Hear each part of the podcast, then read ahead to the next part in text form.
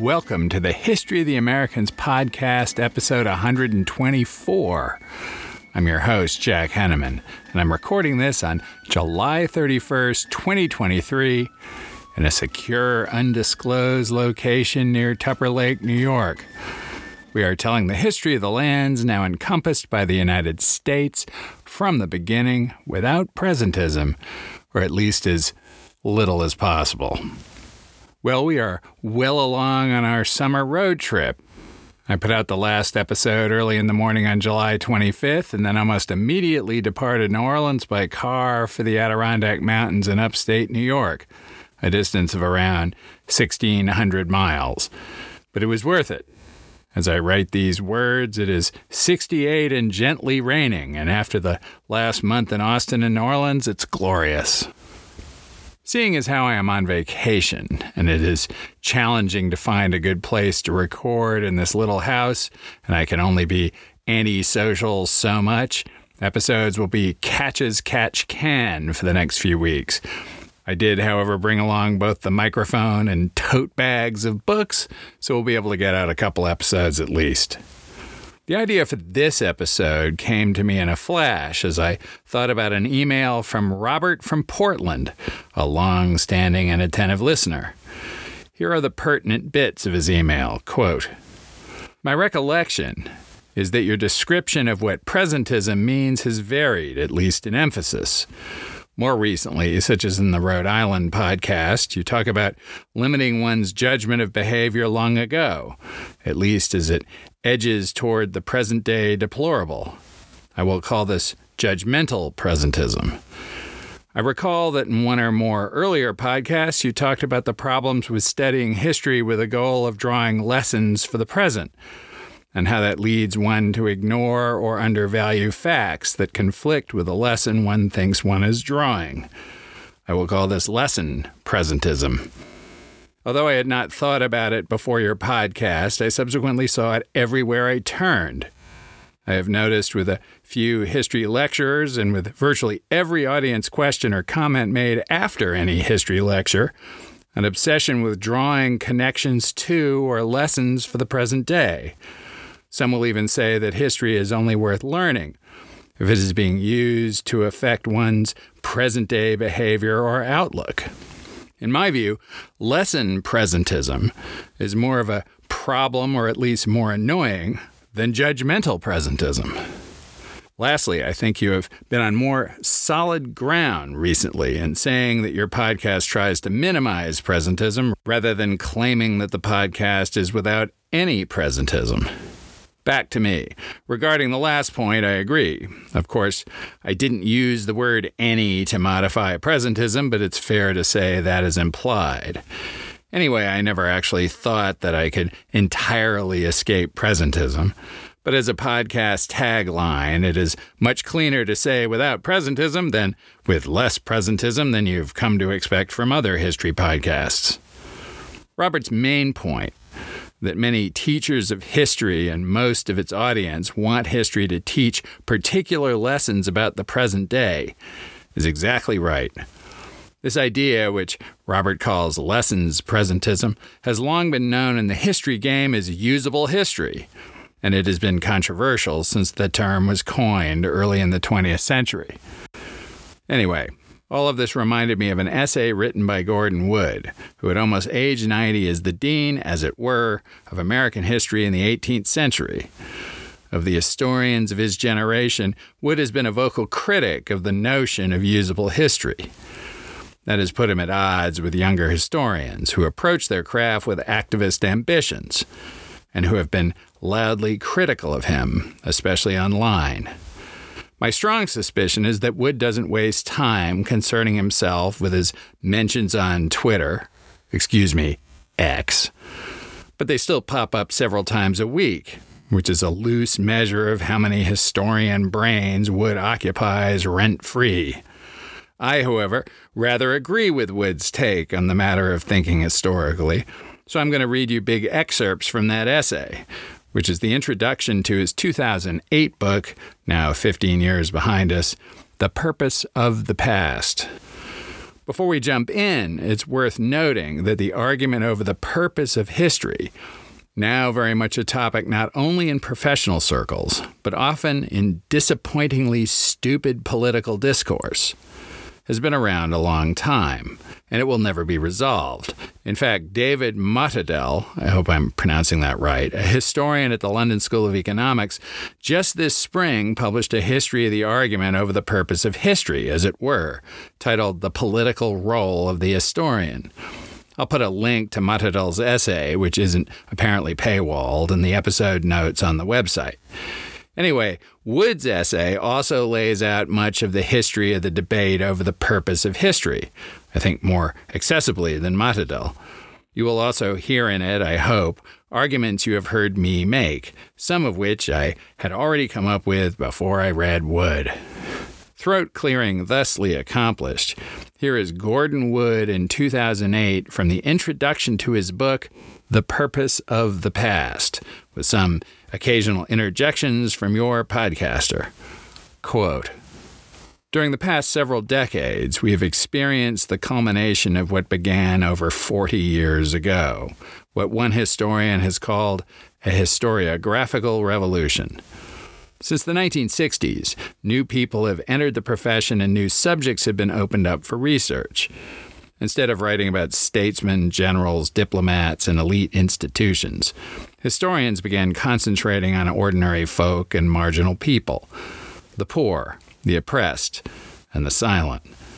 By the 1970s, this new social history of hitherto forgotten people had come to dominate academic history writing. Although some historians continued to write political and institutional histories, most began writing about everything else but politics.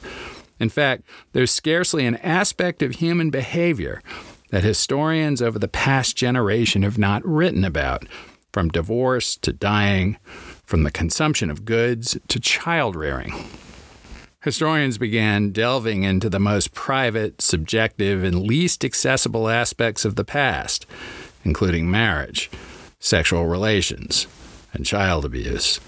Social science, especially anthropology and ethnography, enabled some historians to reconstruct from riots, rituals, and other kinds of popular nonverbal behavior in the past the beliefs and attitudes of the masses of ordinary men and women who left no written record. Others used social science to compile quantitative data on economic development, population growth, and rates of marriage and death. The profession turned out more and more complex, technical, and specialized renditions of the past that fewer and fewer people were reading. Several indices revealed that the American people were becoming less and less interested in the kind of social history academics were teaching and writing. From 1970 71 to 1985 86, years when there was a boom in student enrollments, the number of history degrees granted by all American colleges and universities declined by almost two thirds, from 44,663 to 16,413. A drop in membership of the American Historical Association in the 1970s and 80s was itself a sign of this weakening interest in history. The evidence compiled by Peter Novick in his That Noble Dream, published in 1988, reinforced the impression of a decline in academic history writing. Novick argued that the historical profession during the 1970s and 80s seemed to have lost a unified sense of purpose. Without a clear sense any longer of America's role in history, the discipline seemed to be coming apart. In no other field was there such a widespread sense of disarray. In no other discipline did so many leading figures express dismay and discouragement at the current state of the realm. Many historians tended to see themselves as simply a disorderly collection of specialists solving technical problems and talking mostly to one another. Back to me. There's a great deal of gnashing of teeth and renting of clothes on History Twitter sorry, History X, over the virtual absence of tenure track jobs for newly minted history PhDs. The reasons offered are many, including disinvestment in public universities, obsession with STEM, the increasing desire of parents footing astronomical tuition bills to ensure their children can earn a living and service their debt when they graduate, the growth of area studies at the expense of history, and so forth. But rarely, if ever, do very online historians talk about what it might take to get more students into their lecture halls. As long standing and attentive listeners know, I have thought since I started this podcast, and since before I read Wood's essay, that a lot of the usable history being taught today is boring precisely because it's predictable. Check out the second half of my revised introduction episode, roughly episode 65, for the argument. I think that is too sensitive a topic for many of the modern historians at whom Wood points his grizzled finger. It would require a wholesale revision in how they think about the profession. So they do not talk about strategies for recruiting more students because they don't like what those strategies might entail. That's my, perhaps poorly informed opinion. Back to Wood, quote, at the same time that Novick was reaching his pessimistic conclusions, some historians began reacting against the disarray and calling for a return to narrative, to the kind of storytelling that, presumably, history was always noted for. Still others, however, wanted no part of a return to a traditional grand narrative, which they associated with a sort of history writing that had kept women and minorities out of the national story. They wanted instead to promote multicultural diversity and discovered they could best do so by transforming social history into cultural history. Social history tended to be structurally descriptive and not ideally suited to the historian's desire to see people in all their variety and distinctiveness. By contrast, cultural history offered a way of penetrating through the large scale economic and social structures of society into the many different identities and cultures of people in the society. Although the new cultural history tended to increase the fragmentation and disarray, it soon came to dominate the profession. History departments appear to have stopped hiring anyone but cultural historians, the assumption being that cultural history is the only kind of history worth doing. This new cultural history is undergirded by theory, and theory has become increasingly important to historians. Perhaps theory has always been part of historical reconstruction. Certainly, Many of the new social historians have sought to apply theories from sociology, economics, and psychology with varying degrees of rigor. Marx and Freud, of course, had always been important in this respect, but the shift to cultural history seemed to require even more elaborate theories. And following the lead of literary scholars, Historians in the 1980s began importing into their cultural history new theories, especially those of French intellectuals such as Jacques Derrida and Michel Foucault. Implicit in many of these theories, which tended to emphasize the textual construction of reality, was an epistemological skepticism that worked to erode established and conventional ways of doing things. Literary scholars first began using these French theories to break down orthodox canons of literature in order to bring in new writers, new works, and new perspectives. But the epistemological skepticism and blurring of genres that seemed to have made sense for some literary scholars had devastating implications for historians. If historians began doubting that there was an objective past reality that they were trying to recover, and began thinking that what they did was simply make up the past and write something that was akin to fiction. Then they were not just clearing the ground for new kinds of approaches and subjects, but were actually undermining the ground for any sort of historical reconstruction at all. Suddenly, it seemed as if Hayden White's contention that historians were actually writing forms of fiction, which he had been making for many years, was at last being vindicated. Although few historians were willing to go as far as White, many were eager to make explicit the use of theory in their history writing. Some professors actually began criticizing the dissertations of their students for being under theorized. Many feminist historians, in particular, were keen to import theory into cultural history. I recall listening to a feminist historian in the 1980s talking about using the ideas of Foucault to get rid of all the male dominated history and clear the way for a new feminist history. When I observed that this seemed tantamount to using a nuclear weapon that could be subsequently used against the new feminist history itself, she replied, We'll worry about that later. Most historians have been much less self conscious about their use of theory. Many historians have absorbed from the theories no more than the desire to write about issues of race and gender. And this desire has led to many stimulating and worthwhile contributions to our understanding of the past. Our knowledge of slavery in America, for example, has been greatly amplified over the past 40 years and no one can deny that our appreciation of women's history has been similarly enhanced. But perhaps one less beneficial effect of the new cultural history has been to widen the gap between academic and popular history. Perhaps the two kinds of history have never coincided.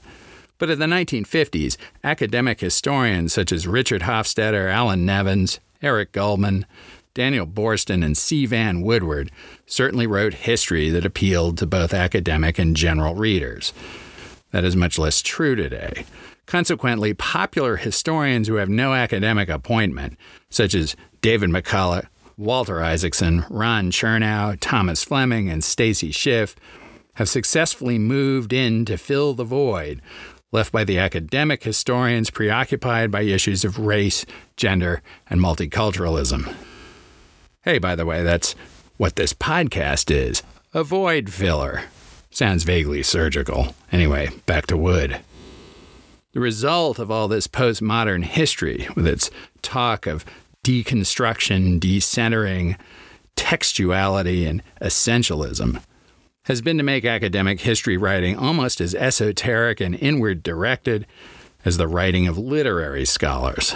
This is too bad, since history is an endeavor that needs a wide readership to justify itself. Now, here comes the part that perhaps coincides with Robert's email. What is the justification of history writing?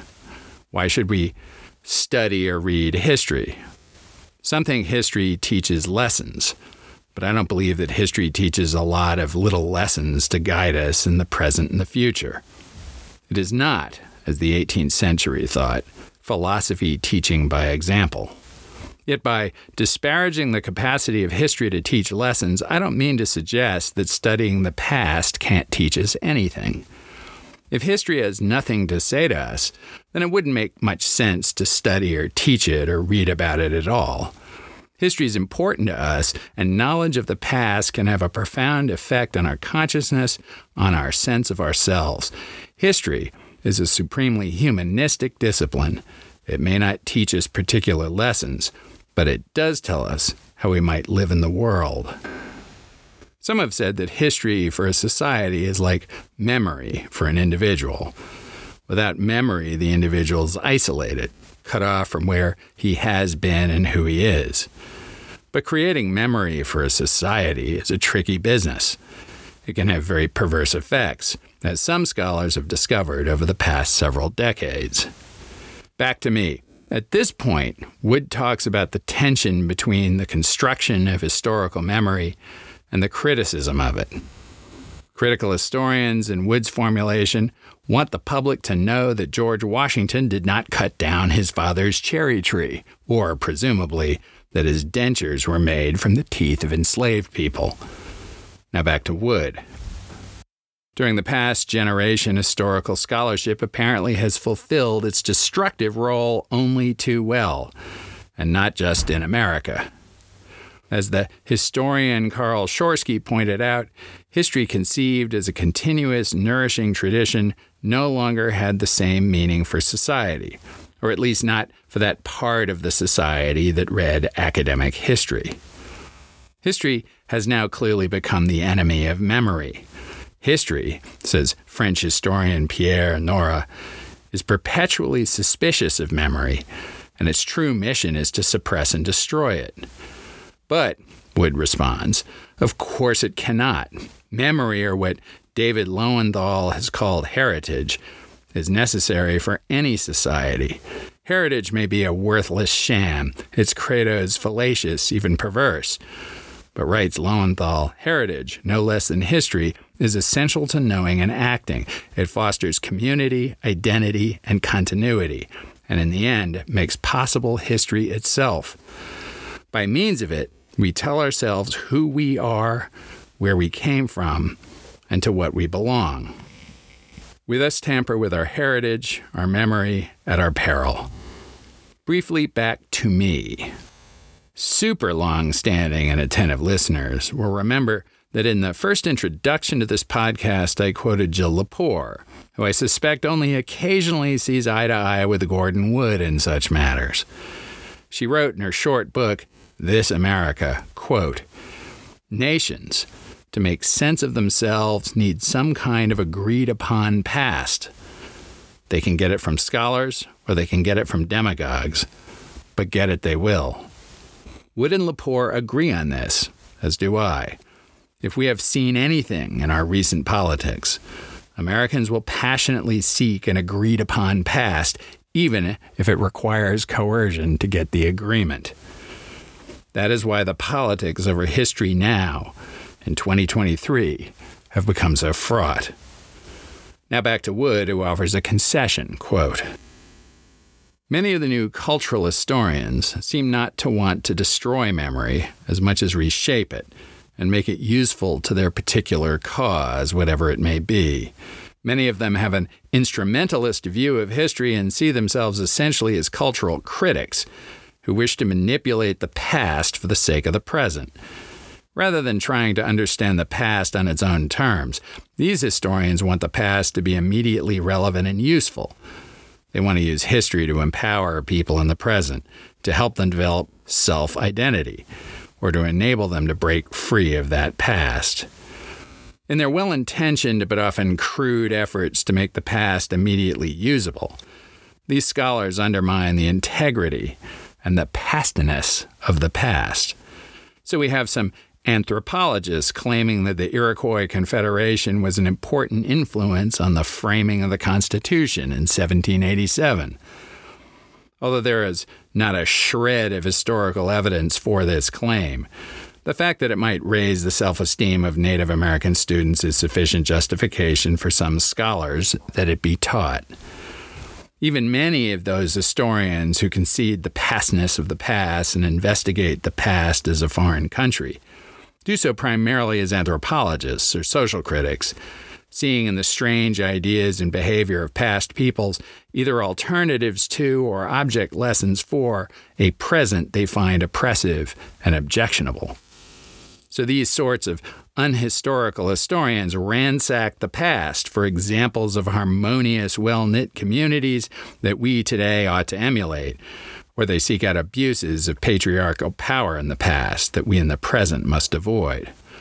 Much of the work of these present minded historians thus does violence to what ought to be the historian's central concern the authenticity of the past, and commits what the great French historian Marc Bloch called the most unpardonable of sins anachronism. I'm not suggesting that history has no connection to the present. I'm not advocating that history become antiquarianism. Quite the contrary. It is natural for historians to want to relate the past to the needs and problems of the present. Indeed, historical explanation is only possible because we today have different perspectives from those of the historical participants we are writing about. Most new historical investigations begin with an attempt to understand the historical circumstances that lie behind a present day problem or situation. It is not surprising that our best recent work on the origins and nature of slavery coincided with the civil rights movement of the 1960s, or that our recent rich investigations into the history of women grew out of the women's movement of the past three or four decades. This is as it should be. The problems and issues of the present should be the stimulus for our forays into the past. It is natural for us to want to discover the sources, the origins of our present circumstances. But the present should not be the criterion for what we find in the past. Our perceptions and explanations of the past should not be directly shaped by the issues and problems of our own time. The best and most sophisticated histories of slavery and the best and most sophisticated histories of women soon broke loose from the immediate demands of the present and have sought to portray the past in its own context with all its complexity. The more we study events and situations in the past, the more complicated and complex we find them to be. The impulse of the best historians is always to penetrate ever more deeply into the circumstances of the past and to explain the complicated context of past events. The past in the hands of expert historians becomes a different world, a complicated world that requires considerable historical imagination to recover with any degree of accuracy. The complexity that we find in that different world comes with the realization that the participants were limited by forces that they did not understand or were even aware of. Forces such as demographic movements, economic developments, or large scale cultural patterns. The drama, indeed the tragedy of history, comes from our understanding of the tension that existed between the conscious wills and intentions of the participants in the past and the underlying conditions that constrained their actions and shaped their future. Back to me. Here, Wood is singing my song. Actors in the past who did things we now regard as horrible were under the influence of forces that even they did not understand. They were prisoners of their time and place, just as we ourselves are. Imagine you are a young sailor escaping poverty on your cousin's ship, sailing out of Plymouth in, say, 1568, and he orders the capture of a Portuguese ship and its cargo, which includes enslaved people.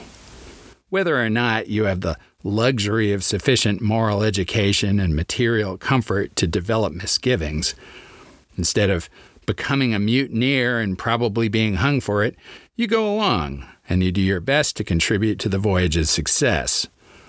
Are you forever to be condemned as a slaver, as if that were all you had done in your life? Or would we recognize that more or less anybody then alive in that position would have done the same thing?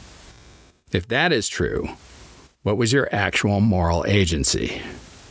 Long standing and attentive listeners know who I'm talking about but the same sort of understanding of the tension that existed between the conscious will and intentions of the participants in the past and the underlying conditions that constrain their actions and shape their future, in Wood's words, applies to understanding the actions of anybody in the foreign country that is the past.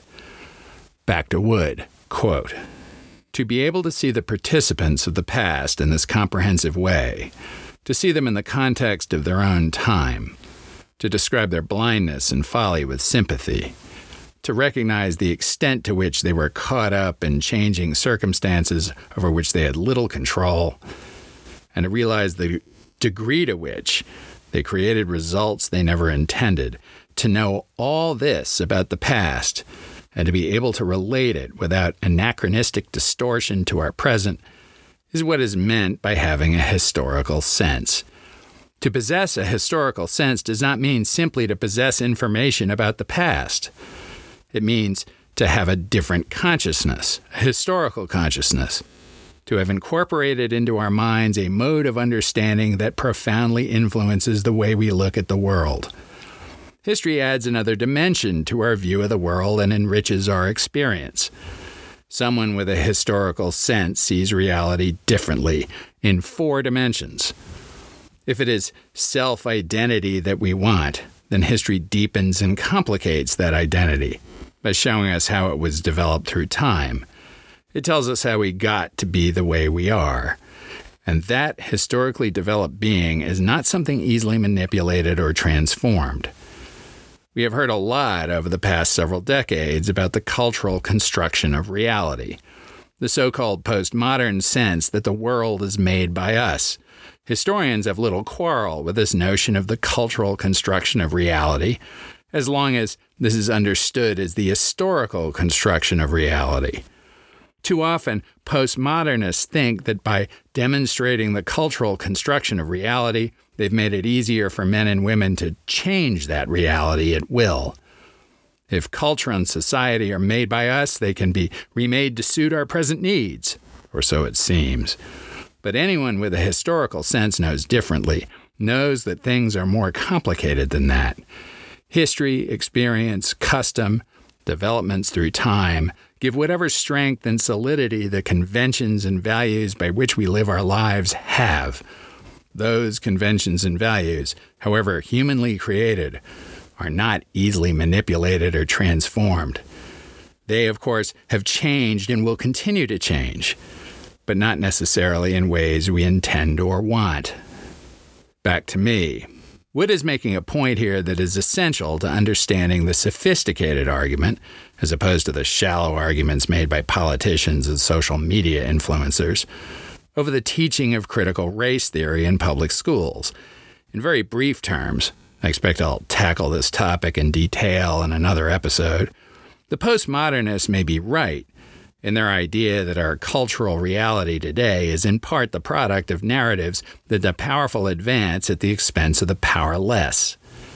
That does not mean, as Wood is pointing out in this passage, that one can change that cultural reality by engineering and promoting different narratives. Our history, experience, and customs absorbed over generations that turn into centuries are the foundation of our conventions and values. That foundation cannot be rebuilt merely by reframing the narratives we tell about ourselves. Or so Wood argues, and I agree. Briefly and very much as an aside, the teaching of critical theory and the teaching of the ugly aspects of our history are different things entirely. We can and should teach the ugly parts, as we do in this podcast, but that does not mean, in and of itself, that we either accept or reject critical theory. Rejecting critical theory does not mean, at least as a categorical matter, that we ought not teach the most shameful things in our past. It would mean, however, that we examine those shameful things with a historical sense. Someday I'll devote an episode to that, but now's not the time. Back to Wood. Quote History offers a way of coming to terms with an anxious present and an unpredictable future. Realizing the extent to which people in the past struggled with circumstances that they scarcely understood is perhaps the most important insight flowing from historical reality. To understand the past and all its complexity is to acquire historical wisdom and humility and indeed a tragic sense of life. A tragic sense does not mean a sad or pessimistic sense of life. It means a sense of the limitations of life. Unlike sociology, political science, psychology, and other social sciences, which try to breed confidence in managing the future, history tends to inculcate skepticism about our ability to manipulate and control purposely our destinies. History that reveals the utter differentness and discontinuity of the past tends to undermine that crude instrumental and presentist use of the past that we Americans have been prone to. We Americans resist this kind of historical consciousness. We do not want to hear about the unusability and pastness of the past or about the limitations within which people in the past were obliged to act. We do not want to learn about the blindness of people in the past or about the inescapable boundaries of our actions. Such a history has no immediate utility and is apt to remind us of our own powerlessness, of our own inability to control events and predict the future. Back to me. At the risk of controversy, it seems to me that American policy, and especially American foreign policy in the years since 9 11, has suffered from a deficit of the historical sense that Gordon Wood describes. American presidents and their advisors have fairly consistently overestimated their capacity to shape the future and underestimated the consequences of making the attempt. None of the administrations in this century seem to have been aware of, as Wood would say, our own powerlessness, of our own inability to control events and predict the future. This was especially tragic in the case of George W. Bush, who, by all accounts, read more history than any president since at least Kennedy. That does not mean, apparently, that he had developed the historical sense that Wood writes about. Now back to Wood for the closing bit. Quote Yet this kind of historical consciousness, this emphasis on the complexity of human affairs, does have its dangers for our moral life, as Richard Hofstadter pointed out 40 years ago. The great fear that animates the most feverishly committed historians, Hofstadter wrote, is that our continual rediscovery of the complexity of social interests, the variety of roles and motives of political leaders, the unintended consequences of political actions, the valid interests that have so often been sacrificed in the pursuit of other equally valid interests, may give us not only a keener sense of the structural complexity of our society in the past, but also a sense of the moral complexity of social action that will lead us toward political immobility. Understanding the complexity of human affairs, seeing clearly both sides of all issues, knowing that few things work out the way we intend, may breed in us caution and indecisiveness. Imbued with a strong historical sense, we are apt to become one of Nietzsche's historically minded men who could not shake himself free from the delicate network of his truth and righteousness for a downright act of will or desire. A sense of history, Neustadt and May admit, can be an enemy of vision. Fortunately, however, there seems to be little danger of our becoming too historically minded in America today. We Americans have such a thin and meager sense of history that we cannot get too much of it. What we need more than anything is a deeper and fuller sense of the historical process, a sense of where we have come from and how we have become what we are. This kind of historical sense will give us the best guide we'll ever have for groping our way into an unpredictable future. Back to me. For my part, not being trained as a historian, although having had the benefit of being raised by one, it took me a long time to gain anything like the historical sense that Wood talks about. I hope it comes through in the podcast. The effects on me personally have been entirely for the better. The greatest impact has been, as Wood suggests, the coming to terms with an anxious present and an unpredictable future. Headlines that this or that is the worst thing ever are silly to me. And in my serenity, I now am quite sure that the next election is highly unlikely to be the most important ever.